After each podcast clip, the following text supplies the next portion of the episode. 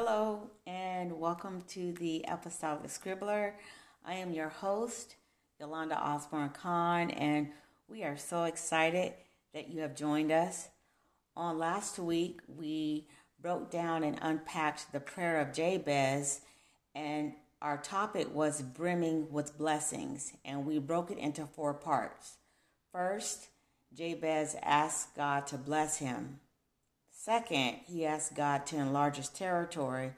And then thirdly, he prays that God will be with him and to stay close to him. The last thing that Jabez asks is that God keep him from harm so that he'd be free from pain.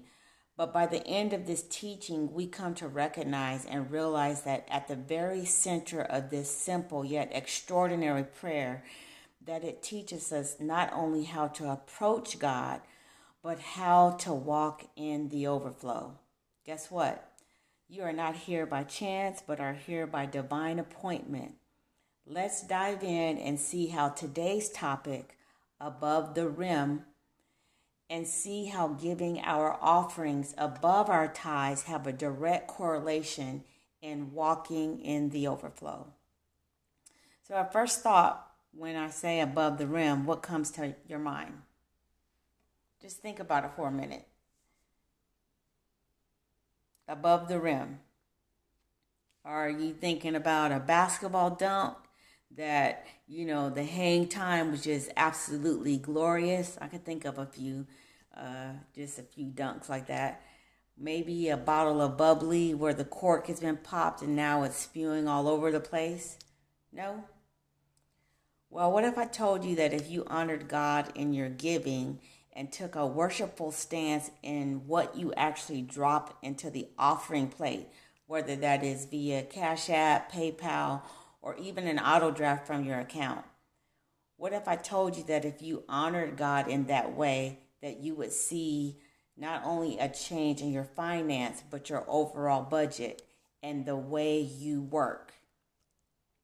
So, we're going to start off talking about in Exodus 25 8 through 9, where God gave Moses a very large task and promise. And what he said was, Have them make a sanctuary for me, and I will dwell among them.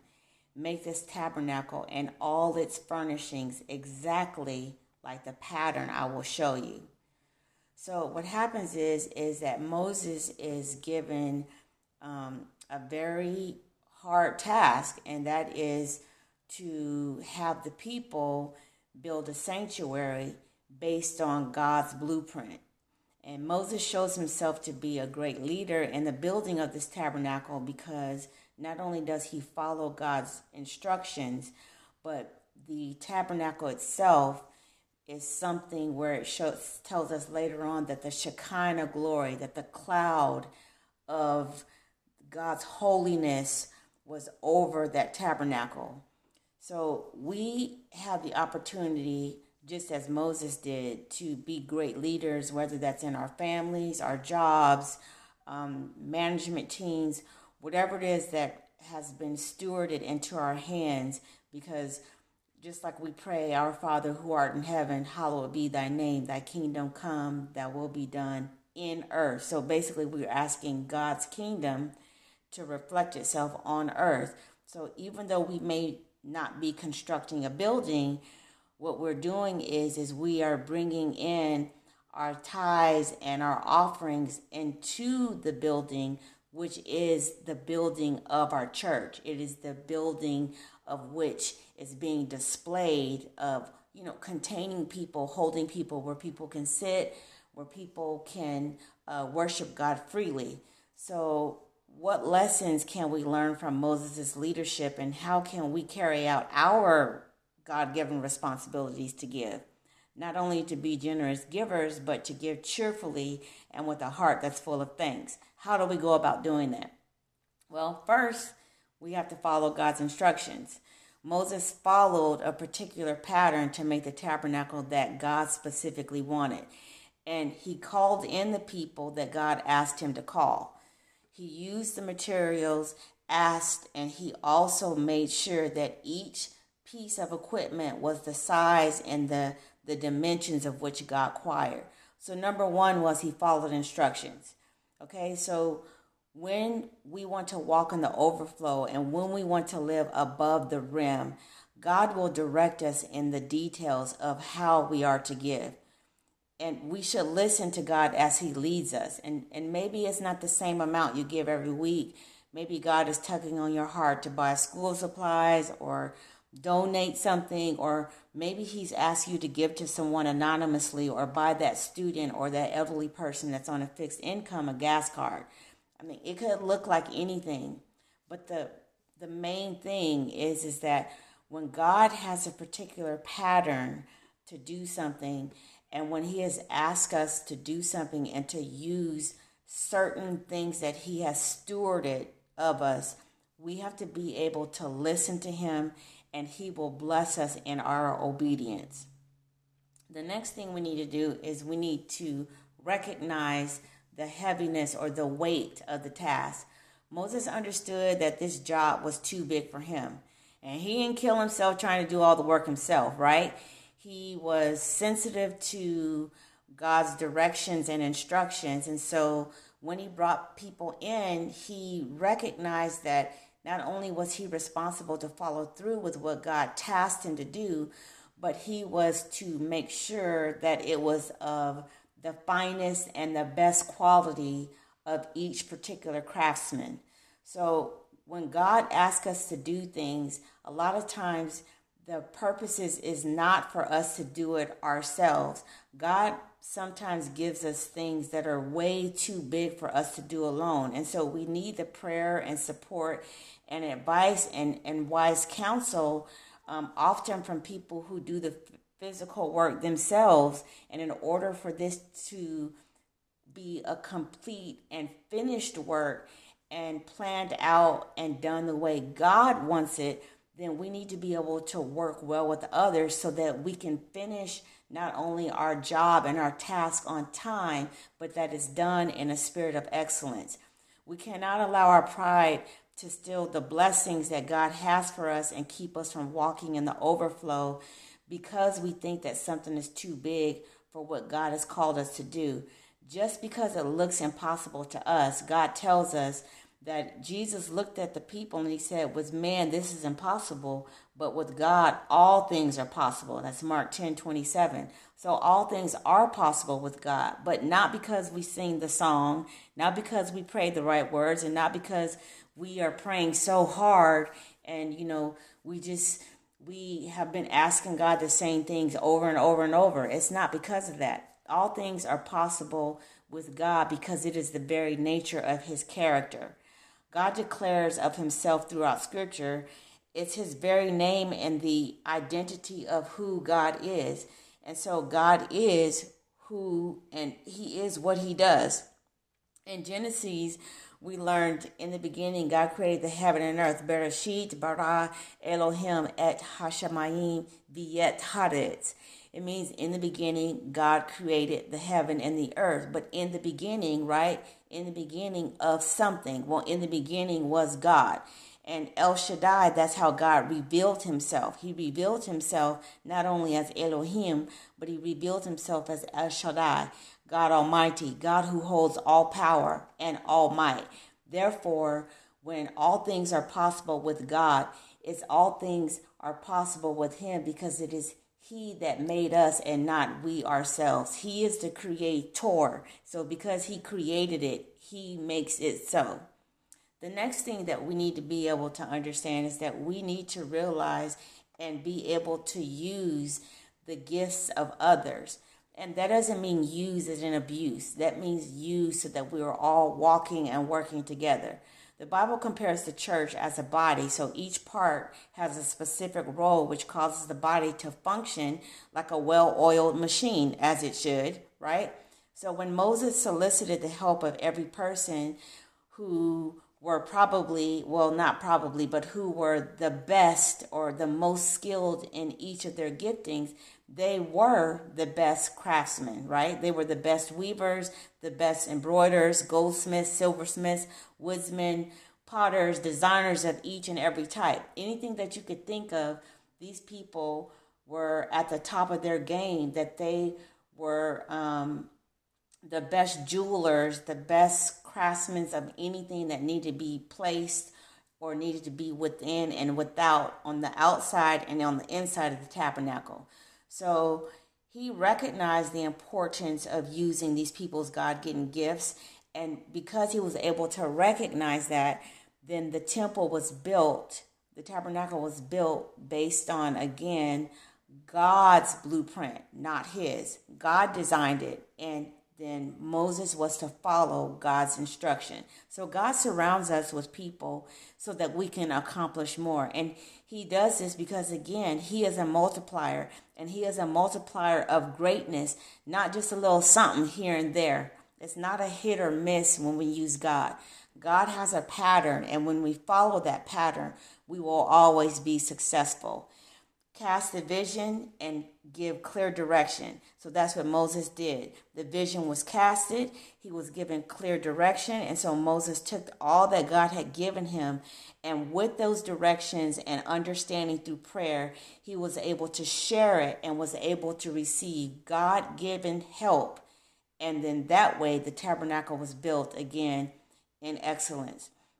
He encouraged the people to give and to give all of the by means that they had. So the people came and they gave their wealth and they gave their skills, and this was clearly communicated to the people that as such such a way at some point that people were giving so much and with such generosity that they were able to receive what Moses said that it was clearly communicated that that's what God wanted and I think that is the reason why I enjoy teaching and preaching the Word of God today because it's probably because of my leadership's ability and willingness to share the passion and specifics that God gave them, not only when they were teaching the Word, and not just in word, but in deed. And because I saw those examples, and because I saw giving, and because I saw their time and talents give generously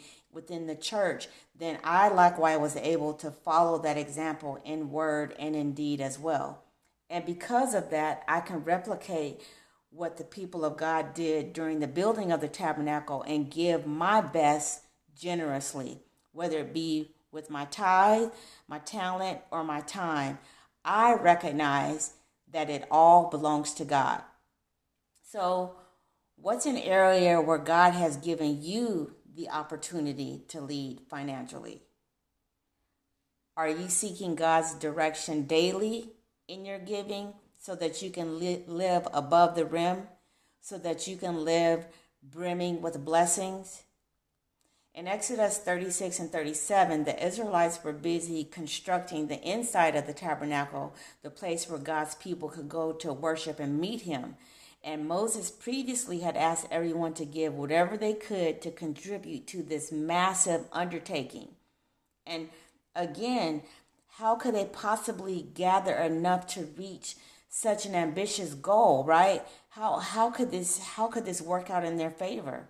Well, the Bible tells us that the people were bringing so much more and so much of the best of what they had more than enough that Moses actually had to ask the people to stop bringing their offerings. So, this is where we get to living above the rim.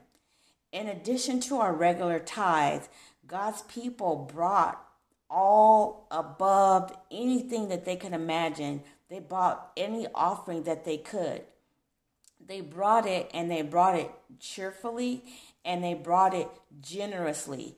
So if only a few people had given, there would probably not have been much to work with. But we see in this case that each person gave generously from their heart and that there was more than enough. So the next time we're tempted to wonder how our seemingly small little offering or little trinket could contribute to God's work, we should remember the example of the tabernacle.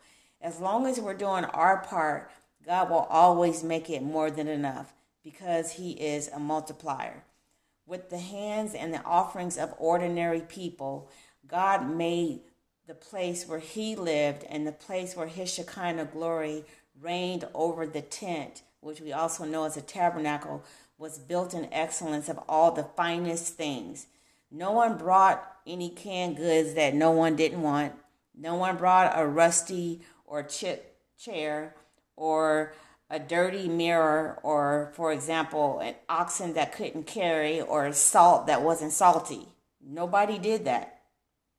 Everyone brought, and they brought it generously, and they brought it more than enough. They brought what was on their hearts to give, excuse me, and God made that more than enough. So there are some times where we may find it difficult to be generous. Why? What is the one thing that could be done in your church if everyone gave generously? Hmm, that's something to think about. Hmm? What is the one thing that I could contribute to work God is doing around my church through my giving, through my time, and through my talent? What is one thing that I could con- contribute? So, this is one of the things that I feel that we need to look at when we talk about above the rim. When God has given us things and that we are able to walk in abundance in our lives, that we have no lack. We're not saying that there's no challenges, that we have, but when we give above our tithe and we walk into giving offerings, we are setting ourselves up for walking in the overflow. So, Lord, I thank you for what you have given me. So many blessings that I cannot begin to count them all. They are without number. And so, Lord, I pray that you would develop me into being just not only a generous giver, but to continue to have a giving heart that glorifies you, a cheerful heart that desires to give back to you a small measure of the overabundance that you have poured into my lap. Father, there are times when I worry about giving, and there are times when I do hold back from giving because I have a kind of nagging feeling that if I give this away or if I give away too much, then I may not end up with what I need. So, Lord, in my heart, I know that this attitude is not of you, nor is it founded in the true biblical principles of what I've been taught. So, God, I come to you now and I ask you to change my heart in the respects to giving so that I will be more truly what you have called me to do and that I reflect a heart that pleases you while giving not only generously, but giving in overabundance. I ask that you just give me the wisdom to know what to give, when to give, and whom to give it to. Change my attitude towards giving, Lord, knowing that all things come from you and it is from you that all blessings flow. It is from you that you have given us the overabundant supply that we have graciously poured not only into others' lap, but those that are in need. So, Lord, we are just giving back to you in another thread, in another means. So, give me, I pray, a giving heart, a generous heart, and a grateful heart. Develop in me a heart that is filled with thanks and praises to you for all that I have and for all that you have done for me. Help me to walk by faith and not be swayed by the problems that seem to surround me on every side. Help me not to be moved by my circumstance, my financial situations, or anything that I may lack. Help me, Lord, to have the faith to do the things that you've asked me to do in my generous giving and in my heart that so yearns to please you. Help us to live by faith and not by sight, and to trust that you will always provide enough, not only sufficient provision for my daily need, but my desires. Help us to read your word and reckon it to be true and not to doubt your promises, for we know that they are yea and amen. Lord, keep our hearts ever thankful towards you and give us a tender compassion for those around us that are hurting and those that are in need, those that don't have. And God, help us to be sensitive. Help us not to ignore the pulling and the tugging that you do on our hearts, that we may be able to share what you have deposited in us. May we be willing to give to those who don't have, and that we show forth the love of mercy of God that's in our lives, and that we have a cheerful and gracious disposition, especially to those who are disadvantaged. Accept our offering of prayer and praise and thanksgiving, God, for all that you have given to us, and receive our prayer. Lord, we know these words And the things that you do for us are just small tokens of our love, knowing that all things come from you and we just offer it back to you from the bountiful goodness of our hearts that you have given us. We are so grateful. We love you so much, for you are our supply and our supplier. Hear our prayer, O oh God. In Jesus' name we pray. Amen. You can visit me on all social media platforms such as Anchor, Breaker, Google Podcast, Pocket Podcast, Spotify, and Radio Public, or visit me online at Thank you for listening. Join us on Mondays at 11 a.m. Eastern Standard Time and Wednesdays at 7 p.m. Eastern Standard Time as we examine and investigate the mysteries of the Bible. Tune in next time, and together we may be surprised by what we find out.